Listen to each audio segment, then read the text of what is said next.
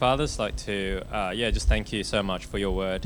Uh, yeah, thank you that uh, we can come under it. I uh, pray, Father, that we uh, would humble ourselves, um, that, yeah, we would just to be uh, able to just think about our own lives, uh, think about our relationship with you. Uh, help us to consider um, how we might live as your holy people. And, uh, yeah, just help us to also to consider all the riches of your grace. Uh, thank you in Jesus' name. Amen. Uh, so Ephesians chapter five, I'll start reading from verse twenty-one. Submit to one another out of reverence for Christ. Wives, submit yourselves to your husbands, as you do to the Lord. For the husband is the head of the wife, as Christ is the head of the church, his body, of which he is the, the, the Saviour. Now the church submits to Christ. So, so also wives should submit, their, submit to their husbands in everything. Husbands, love your wives, just as Christ loved the church and gave himself up for her, to make her holy, cleansing her by the washing with water through the word, to the to present her to himself as a radiant church, without stain or wrinkle or any other blemish, but holy and blameless. In this same way, husbands ought to love their wives as their own bodies. He who loves his wife loves himself. After all, no one ever hated their own body, but they they feed and care for their body, just as Christ does the church, for we are members of his body. For this reason, a man will leave his father and mother and be united to his wife, and the two will become one flesh. This is a profound mystery, but I am talking about Christ and the church. However, each one of you also must love his wife and, and he who as he loves himself, and the wife must respect her husband. This is God's word.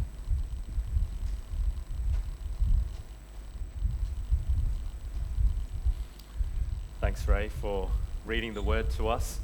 Now, friends, we're starting a new series today. Um, I'm really excited about the series. I actually think it's, I know I say that a lot, but I, I'm genuinely excited about the series. So I think it's one of the most important series we do as a church, because it's actually going to reshape and lay foundations for what we believe is important.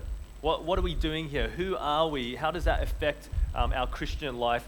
It all comes back to us really understanding why church matters. Now, I wonder, how much does church matter to you?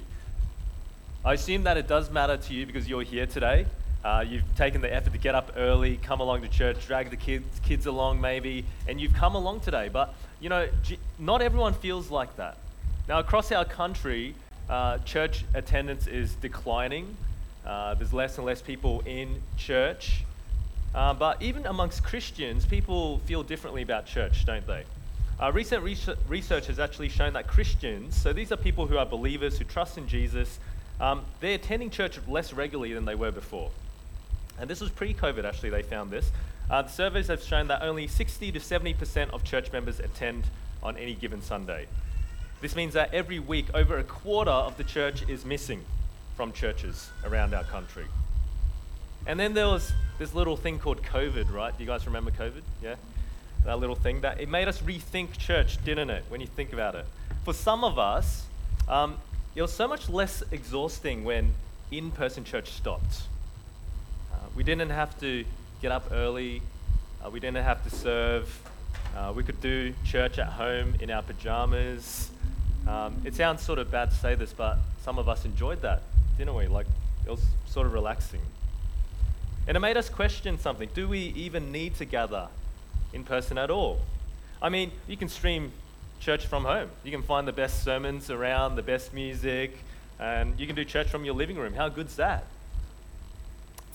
Why does church matter? It raises some important questions. What is church and why does it matter? What's church for? Uh, what's its purpose? What's my part in it?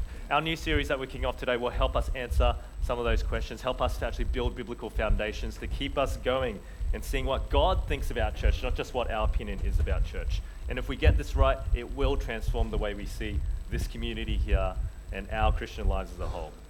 So just to prepare just to prepare you guys, this is going to be the biggest one out of the series because it's the first uh, one in the series, and I've been given the topic of that, you know, that small topic of just like, what is church? You know, why, why does it matter?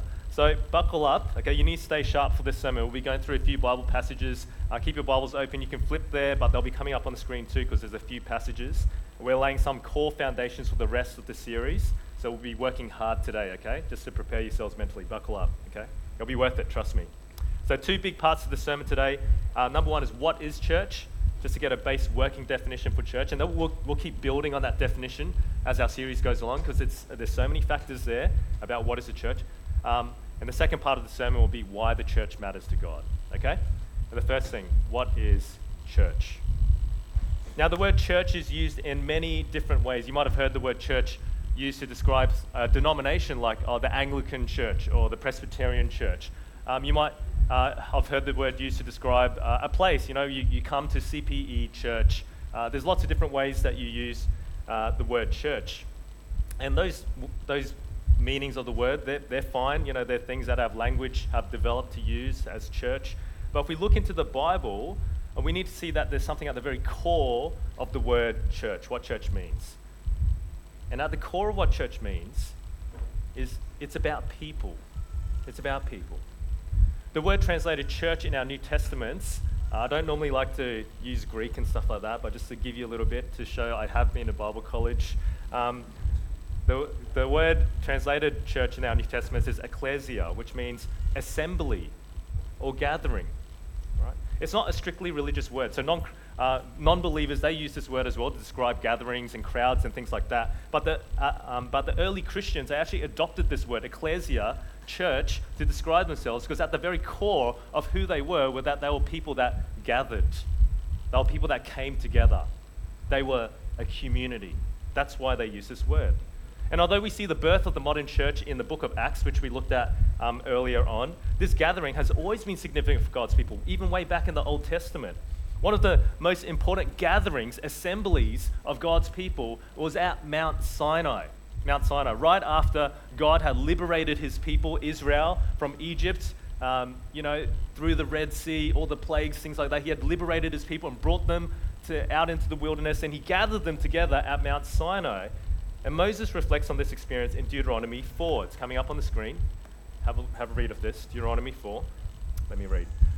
Remember the day you stood before the Lord your God at Horeb, which is another name for Sinai, when he said to me, assemble the people before me to hear my words, so that they may learn to revere me as long as they live in the land, and may teach them to their children. You came near and stood at the foot of the mountain while it blazed with fire, to the very heavens, with black clouds and deep darkness. Then the Lord spoke to you out of the fire. Deuteronomy four. And here we see this very early version of church, yeah? And you see some key features already coming out here. That church isn't just a random crowd. It's not just a random collection of people. It is a gathering of God's people. Did you see that? God's people gathered. And what are they doing? They gathered in worship together to hear God's word. Did you notice that? They come together. Assemble the people before me to what? To hear my words, so that they may learn to revere me. God's at the center of church. God's people gathered in worship to hear his word. There's a purpose here. But I don't know if you noticed as I read this description of the early Old Testament version of the church, um, there's something there too that's a bit unsettling. This isn't a place, this isn't really church that I would like to come to. Did you see the description there? Um, this is sort of what it looked like. You came near and stood at the foot of the mountain while it blazed with fire to the very heavens, with black clouds and deep darkness. Then the Lord spoke to you out of the fire. It's a fearsome, unsettling experience to come to church in the Old Testament. You know why? Because God is the utterly holy God of the entire universe, and we are sinful people drawing near to his presence. I wouldn't want to come. Imagine if that was C P E Church. Every time you came on Sunday, there was a huge cloud of darkness over the church, fire blazing on the top, and if you accidentally touched the stage, you'll die because it was so holy, right? I wouldn't want to come to church. It's scary. It's a genuinely fearsome experience. But that isn't our experience now. That's not how we feel about church now. And let me take you to one of the keystone passages to understand church, Hebrews twelve, where it actually compares this church at Mount Sinai to the church that we are part of right now. Okay, so Hebrews twelve, verse eighteen. Have a look on the screens with me. Um, this is the writer of Hebrews reflecting on this gathering. um, talking to the modern day church. You have not come to a mountain that can be touched and that is burning with fire, to darkness, gloom, and storm, to a trumpet blast, or to such a voice speaking words to those who heard it, uh, that those who heard it begged that no further word be spoken to them, because they could not bear what was commanded. If even an animal touches the mountain, it must be stoned to death. The sight was so terrifying that Moses said, I am trembling with fear. Do you, do you see that experience of church back then? It was it was fearsome. It was it was Moses was trembling with fear. That's not our experience. What is it? The passage goes on. But you have come to Mount Zion. That's a metaphor for the heavenly church. To the city of the living God, the heavenly Jerusalem. You have come to thousands upon thousands of angels in joyful assembly, to the church of the firstborn whose names are written in heaven. You have come to God, the judge of all, to the spirits of the righteous made perfect, to Jesus, the mediator of a new covenant, and to the sprinkled blood that speaks a better word than the blood of Abel. Here we see a picture of church, and it's a very different gathering, isn't it? Did you notice? Did you notice the feel? It's a picture of the heavenly church, and it's incredible. Imagine it. Imagine that picture. Thousands upon thousands of angels singing in joyful assembly. Every single believer in all of history gathered there. Imagine that. You go, hey, Moses, what's up, man? Like Elijah, all the all the prophets, all the previous saints, and just every regular Christian that's been in history, they're gathered. And what sort of assembly is it? It's not a fearsome gathering. Assembly. Did you see what it said? It says um, the angels were gathered in joyful assembly, the end of verse twenty-two. Joyful assembly. The key characteristic here is not fear, but joy. Rejoicing, praise, worship. What's the difference? Jesus is there. Jesus is there. Verse twenty-four. Jesus, the one who mediates for us, the one who speaks to the Father on our behalf and says to him, to, to our Father God, they are with me. I've forgiven all their sins. They're with me. This is an incredible picture of the heavenly church, an incredible picture. We can draw near to God without fear because Jesus is standing there speaking on our behalf. It's an incredible picture. But it gets even more mind-blowing, all right? I'm going to keep developing this picture. Because look at verse twenty-two. Look at verse twenty-two, right? What does it say? It says, it doesn't say, you will come to the heavenly Jerusalem, the Mount Zion. It says, you have come. You have come. It's the past tense. And you don't have to be a grammar expert to know what that's trying to tell us here. It's saying that we're already there. We're already there. It's already happened. Let me ask you a question. Um, where are you right now? Well, you might say you're sitting in a plastic chair in an old converted warehouse in the middle of Cooper's Plains, and you'll be right in saying that in one sense, but at the same time, you need to understand something. At the very same time that you are here spiritually, you are raised with Christ and you're gathered in the heavenly places, assembled around the throne of God, praising with thousands of angels and every single believer in history. That's happening right now, physically here, but spiritually gathered in the heavenly places with the church of God in joyful worship. That's what Scriptures is telling us. And it's not just here. All throughout Scriptures, it keeps coming up with that. In Ephesians two, it tell, tells us the fact that now we have been raised with Christ and we're seated with him in the heavenly places. This is the reality of the now, physically here, spiritually gathered in heaven. How does this work? To be honest, I don't know. This is this mind-blowing concept. I'm just a normal guy. I'm not really sure, but this is God's plan. He tells us this is happening right now. We're physically here, but spiritually gathered, with thousands of angels singing.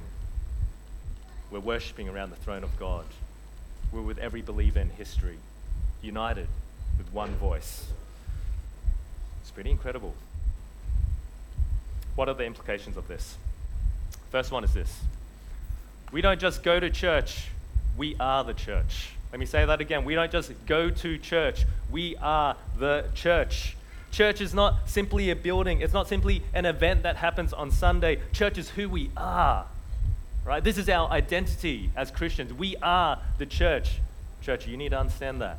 We are the church. Church is about people, God's people, gathered in worship to hear his word and praise him together. This is inherent to our identity. You can't separate it out, okay? Because it's happening right now in the heavenly places, even if we can't see it. That's what we're doing. So you are still part of the church. Let me let me tell you this. You're still part of the church when you leave this building, okay? It doesn't stop. You aren't only a church when you are at church on Sundays. You are the church. When you're sitting behind your computer entering data into spreadsheets on Monday, when you're at home changing nappies, when you're out having a coffee with a friend, you are part of the church. You are the church. This is not an optional extra. This is what happens when you get saved. Here's the thing. Church is not something you opt into. Church is something that you're brought into. Okay, let me say that again. Church is not something you opt into. Church is something you're brought into because God brings you into his family. That's not your choice, it's his. When you are saved, when you're united to Christ by faith, when you participate in his death and resurrection, and you get his forgiveness, the forgiveness of sins, when you get reconciled back to God our Father, you can draw near to him again, when you can draw near to God's, uh, to God and together with all of his people in joy and not fear, when all of these things happen, that's when you become part of the church. That moment when you are united with Christ in faith. When that happens, you're connected into a new community. You become part of a new people. You're adopted into a new family.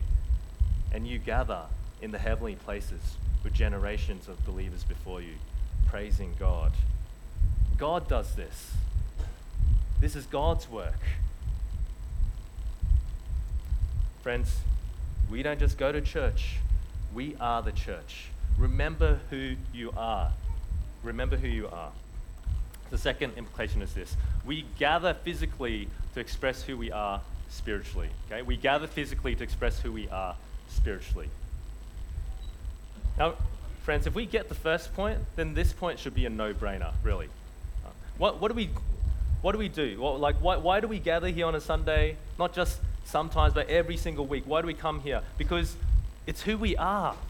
It's who we are, right? This is our identity. Going to church doesn't make you a Christian, all right? It doesn't make you a Christian, but if you're a Christian, you will go to church. Just think about it. Think about how identity shapes who you are. Think about your family, for example. So um, I'm a Wong. Uh, I'm part of the Wong family. My parents are here.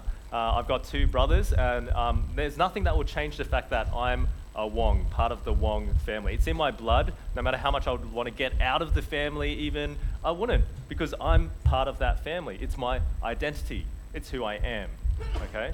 Nothing will change that. But there'll be something very odd, something missing if we were a family that never gathered together. If we were a family that never saw each other, a family that never talked to each other, a family that never connected to each other, a family that never loved each other or served each other. We wouldn't cease being family, would we? But you'd say that there's something missing there, something not quite right there, that we are actually living out who we are. And I think that's the same way for God's family here, right now at C P E. If you recognize who you are, that you're a part of a new people, that you are part of God's church, that you are a new family in Christ, then you will seek to live that out at every single opportunity that you can. And when you do that, that's you're living out who God's made you to be. You are the church. That word literally means gather, gathering, right? Assembly. Every time we gather, think about this. Every time, what we're doing right now, so every time we do this, something very special is happening. We're reflecting what's happening in heaven right now. Joyful assembly, thousands of angels and believers singing praises to God. the heavenly reality of a multitude up there gathering around in joyful praise. We're reflecting this right now every time we gather as a physical church. And that is very special. Don't ever forget that. Friends, what is the church? Well, church is the people of God gathered together in worship to hear his word, gathered together in Christ, I would add, to hear his word. And this isn't just a Sunday thing. If you are a believer, you are part of the church all the time, everywhere you go, no matter where you are, because this is what's happening in heaven right now. You're part of the heavenly church.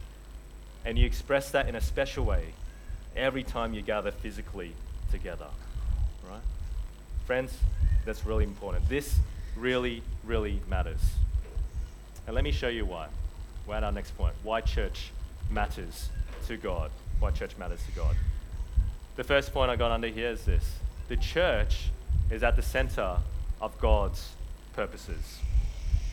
We're going to go to a passage from Ephesians three, and Ephesians is a book that the Apostle Paul wrote to the church in Ephesus, uh, in the early church. And let me read from verse eight. Although I am less than the least of all the Lord's people, this grace was given me to preach to the Gentiles the boundless riches of Christ, and to make plain to everyone the administration of this mystery, which for ages past was kept hidden in God, who created all things. Quite complex, but stay with me. Uh, verse ten, this is where the key is. His intent, God's intent, was that through the church, the manifold wisdom of God should be made known to the rulers and authorities in the heavenly realms, according to his eternal purposes that he accomplished in Christ Jesus our Lord. In him and through faith in him, we may approach God with freedom and confidence. Now, it's a complex passage, but let me try and sum up by this. Why does church matter to God? Well, the church is actually the showcase of God's wisdom and glory. Let me say that again. The church is the showcase of God's wisdom and glory. All right? The church is the place where God's wisdom is displayed to the whole world. Did you see that in verse ten? Yeah, his manifold wisdom should be made known to the rulers and authorities of the heavenly world. The universe is looking on at the church, and they're seeing something. In this chapter, it talks about the uh, rulers and authorities in the heavenly realms. I think that's talking about the angels and the heavenly authorities watching the church. Um, in the book of Colossians, it also talks about evil rulers and authorities, uh, uh, Satan and his minions, the demons and, and evils, evil spirits. They're watching the church as well. The whole universe is watching the church, and God's showing them something. What do they see? Well, verse twelve, firstly, have a look at verse twelve. Uh, firstly, they see a people reconciled back to God. In him and through faith in him, we may approach God with freedom and confidence. This isn't like Mount Sinai where you're scared to approach God. Now we're reconciled to God. We can come back to him. We talked about this before. Brought back into the family through Christ.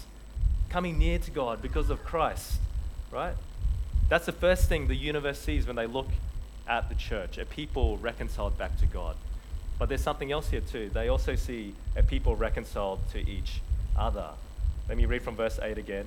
Although I'm the le- less than the least of all the Lord's people, this grace was given me to preach to the Gentiles, which are non-Jews, not Israel, the boundless riches of Christ, and to make plain to everyone the administration of this mystery, which for ages past was kept hidden in God, who created all things. Verse nine talks about a mystery. What's the mystery being talked about here? What's the thing that's been hidden away uh, for ages but is now made clear? What's that mystery? Well, it's the fact that everyone, everyone, not just Israel, not just Jews, but everyone can now be part of God's people. That even Gentiles, you notice Paul's mentioning Gentiles specifically, that even Gentiles, pagan worshippers of foreign gods, so despised, so enemies of God, that they can now come in to the family and be recipients of God's boundless riches in Christ. That's what it says, the boundless riches of Christ. That the mystery is this, that we now see through scriptures, that people who hate each other, who despise each other, who can't, who don't want anything to do with each other, can now come together, not just as friends, but as family, and love each other. that they can be united as a new people, sharing the same faith, the same Lord, the same Savior. That a random collection of people with different cultures, different languages, different values, different colors can sometimes, somehow, in some incredible way, be one people now, singing the praises of God together, united. We're going to go in depth into this topic next week, so I won't say too much more for now. But for, no, for now, I just want you to note something. That when you look at the church, it's actually incredible. Right? It's actually incredible. When you look at the church, what do you see? You see a collection of random people that normally would have nothing to do with each other, united, together, in praise to one God, one Savior, one faith. They're all reconciled to the same God. And because of that, they're all reconciled to one another. And this is amazing. It's amazing. Now, I often see on social media um, parents posting up uh, pictures of their kids, um, and they post up pictures of their kids uh, doing stuff. It could be as simple as, oh, my kid ate food this morning for the first time, or it could be they won the subject award, or, you know, my kid uh, got into the district team for um, soccer or something like that. And the reason parents do this is because they're proud parents, right? They're proud parents. Uh, let's be honest, they're trying to show off. Don't worry, I've done it before as well. Uh, parents are good, but they're proud of their kids and what their kids have achieved. They want to show the world. Well, God's sort of like that with his church. He's saying to all the angels in heaven, guys, have a look at my church. Have you seen it? Have you seen what's happening here? There's a people that have come together and they love each other. And they're so different. And they have otherwise would have nothing to do with each other. But they're coming together every uh, all the time, and they're serving each other. They're loving each other. They're united together. It's incredible. Guys, have a look at this. And then he's also saying this. Um, he's saying to Satan and all the evil powers as well, he's saying, hey, look at my church. You thought you could win. You thought you could uh, work so to just um, cause hate and hostility and fighting, and you thought you could just tear apart humanity. Well, look at my church. You haven't won. I have. But the difference between a proud parent and God showing off his church is we didn't achieve anything. It's entirely his work. As God shows the universe his church, the universe can only respond by saying, you are amazing, God. How did you do that? Your plans are so good. You are so wise. The manifold wisdom of God shown. All glory to you, praise, honor, glory, power to you, God, because of the church. Do you see why church matters to God? You see? It matters. It is the center of all his purposes. We might not think of church as a showcase of God's glory and wisdom. Uh, sometimes we're a little bit embarrassed about the church, let's be honest, aren't we? Uh, but the church is actually the way of dec- God's way of declaring to the world that sin's defeated, that he's the king, that there's a new community here, and that he deserves all the glory. That's why church matters to God. That's the first reason. But the second reason is this, and it's much simpler, but it's very profound. God loves the church. God loves the church. And here we get to the passage we read before. Wives, submit yourselves to your own husbands as you do to the Lord, for the husband is the head of the wife, as Christ is the head of the church, his body of which he is the Savior. Now, as the church submits to Christ, so also wives should submit to their husbands in everything. Husbands, love your wives, just as Christ loved the church and gave himself up for her to make her holy, cleansing her by the washing with water through the word, and to present her to himself as a radiant church, without stain or wrinkle or any other blemish, but holy and blameless. Now, clearly, this is a section of instructions for husbands and wives, but it's actually based on profound truths about Christ and his church. That's the ultimate relationship that's on view here, and that shapes how husbands and wives act towards each other. Now, if you got the wrong view of Christianity, you might think this about Jesus and his church, how he feels about his church. You might see Jesus as sort of like a strict teacher, you know, sort of like, you know, Miss Trunchbull from Matilda. You guys, have you guys read? Read that. I watched the movie with my kids again recently. Um, someone, you know, you might see Jesus as this figure who's sort of there uh, setting lots of rules for us, um, waiting to dish out punishment, waiting till we stuff up, right? Um, that even as his church, he's sort of looking down at us with disdain, that he's sort of like, you know, God the Father like reluctantly forced him to take us in. He's like, oh, okay, guess I'll take them. You know, these rat bag bunch of people who never listen to me. Maybe you think that's what Jesus is like. But the picture that Scriptures gives us is couldn't be further from the truth, right? Do you see what it says? Jesus, actually, is like a loving husband that adores his bride. Loves his bride. Absolutely smitten. Adores his bride. The church. You and me. People who are so sinful, so imperfect. Yeah, he loves us. Now, as a pastor, I've been to more weddings than I can count, right? Like, I, I literally cannot count how many weddings I've been to. Um, but a part I always love about the wedding um, is after, prob- probably after about uh, one to two hours after the scheduled start time, the bride comes in, okay? Uh, so what what normally, what happens is everybody stands up, uh, they look towards that door, the door opens, and the bride comes in, and everyone's just like, wow. Look at her, you know, big big smiles on everyone's faces, this glorious, beautiful bride walking in. And everyone's got their eyes on the bride coming in, and rightfully so. Um, but what I like to do at that moment is I like to take a sneaky peek at the groom. So I turn around and have a look at the groom, because I love seeing the groom's face, right? They've always got this massive smile on their face, just like, uh, it's, it's hard to describe. There's a joy that you just can't can't can't articulate. You know, an expression of joy that is indescribable. And there is no doubt that this groom absolutely adores his bride, loves his bride. And that's how Christ looks at us. Like a loving husband towards his bride. Loves his church, adores his church. Not because we're perfect, but because he just loves us. I know this to be true. Without a doubt, because of what Christ does for his bride. Do you know what it says? Christ loved the church so much that he gave himself up for the church. Because God the Son stepped down from his heavenly throne. He came into this universe, made himself nothing. And he died the death of a criminal on a wooden cross, in suffering and in shame, bearing the Father's wrath upon himself. He took all of that upon himself and gave everything, gave his very life. Gave his very life. He was killed for his bride.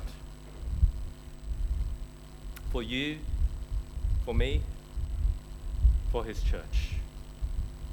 Why would he do such a thing? Because he loves us. That's all there is to it.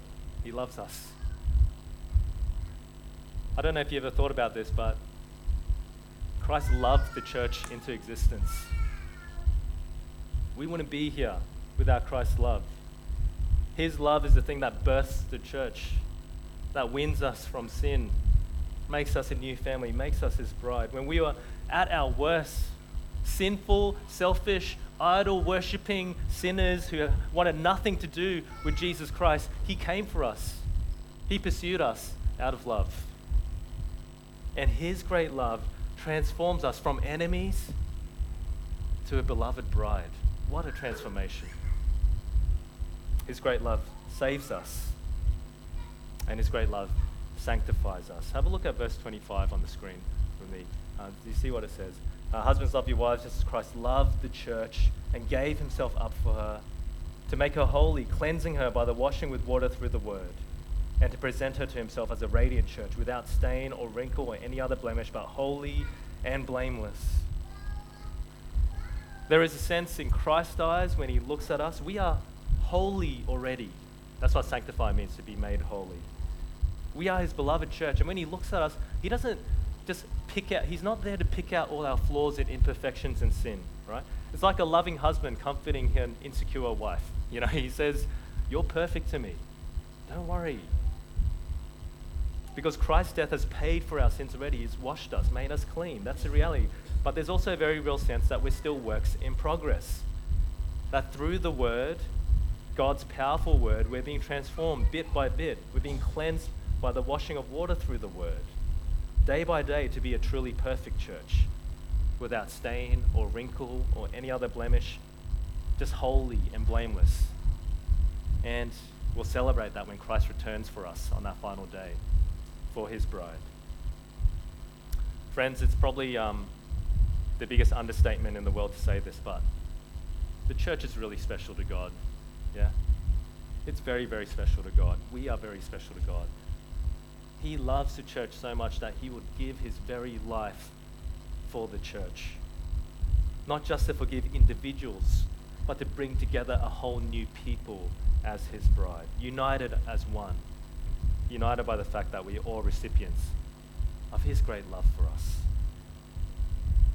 He wins for himself a beautiful bride, and he rejoices in us. He rejoices in us. The church matters to God, friends, so it should matter to you. And we're going to finish with how it affects us. Why church should matter to you. Let's be honest, for all of us here, sometimes we think to ourselves, uh, we'd be better off without the church. You know, we don't need the church. It's pretty inconvenient. Um, it's very messy. Um, people are in the church that are uh, not that great. They hurt me. I've been hurt by the church. Uh, there's sin in the church. There's complications in the church. People always disappoint us in the church, don't they? People don't think the way they should, that I do. And, you know, they don't consider my feelings. It's so imperfect. You might even say sometimes that the church is a bit ugly. It's a bit ugly. Let me tell you, as a pastor, I see that sometimes, more than most of you. But I want us all to see the church like God does. I want us all to see the church as his beloved, precious bride. The church is so precious to God, so precious to God. Think about it. It's at the center of all his purposes and plans. It's the place that he's chosen to reveal his wisdom and glory to the entire universe. He really cares about the church. Right? It's also the object of his great love. The church is his bride, which he died for, to save her and sanctify her. Nothing matters more to God than his church. Nothing matters more to God than his church. And if that's the case, then it should matter to us, shouldn't it? Shouldn't it? The nineteenth century Baptist pastor Charles Spurgeon has a great quote about the church. It's, it's, it says this: "Give yourself to the church. You that are members of the church have not found it perfect, and I hope that you feel almost glad that you have not. If I had never joined a church till I found one that was perfect, I would have never joined one at all. And the moment I did join it, if I had found one, I should have spoiled it, for it would not have been a perfect church after I had become a member of it." Speaking truth there. Still, imperfect as it is, it is the dearest place on earth to us. The dearest place on earth. Friends, despite all its flaws, the church is the dearest place on earth to us. Or it should be, because it's the dearest place on earth to God. I wonder if this is how you see the community here at C P E. I pray today that maybe your eyes will be open to love the church as much as Christ loves the church. Let me pray.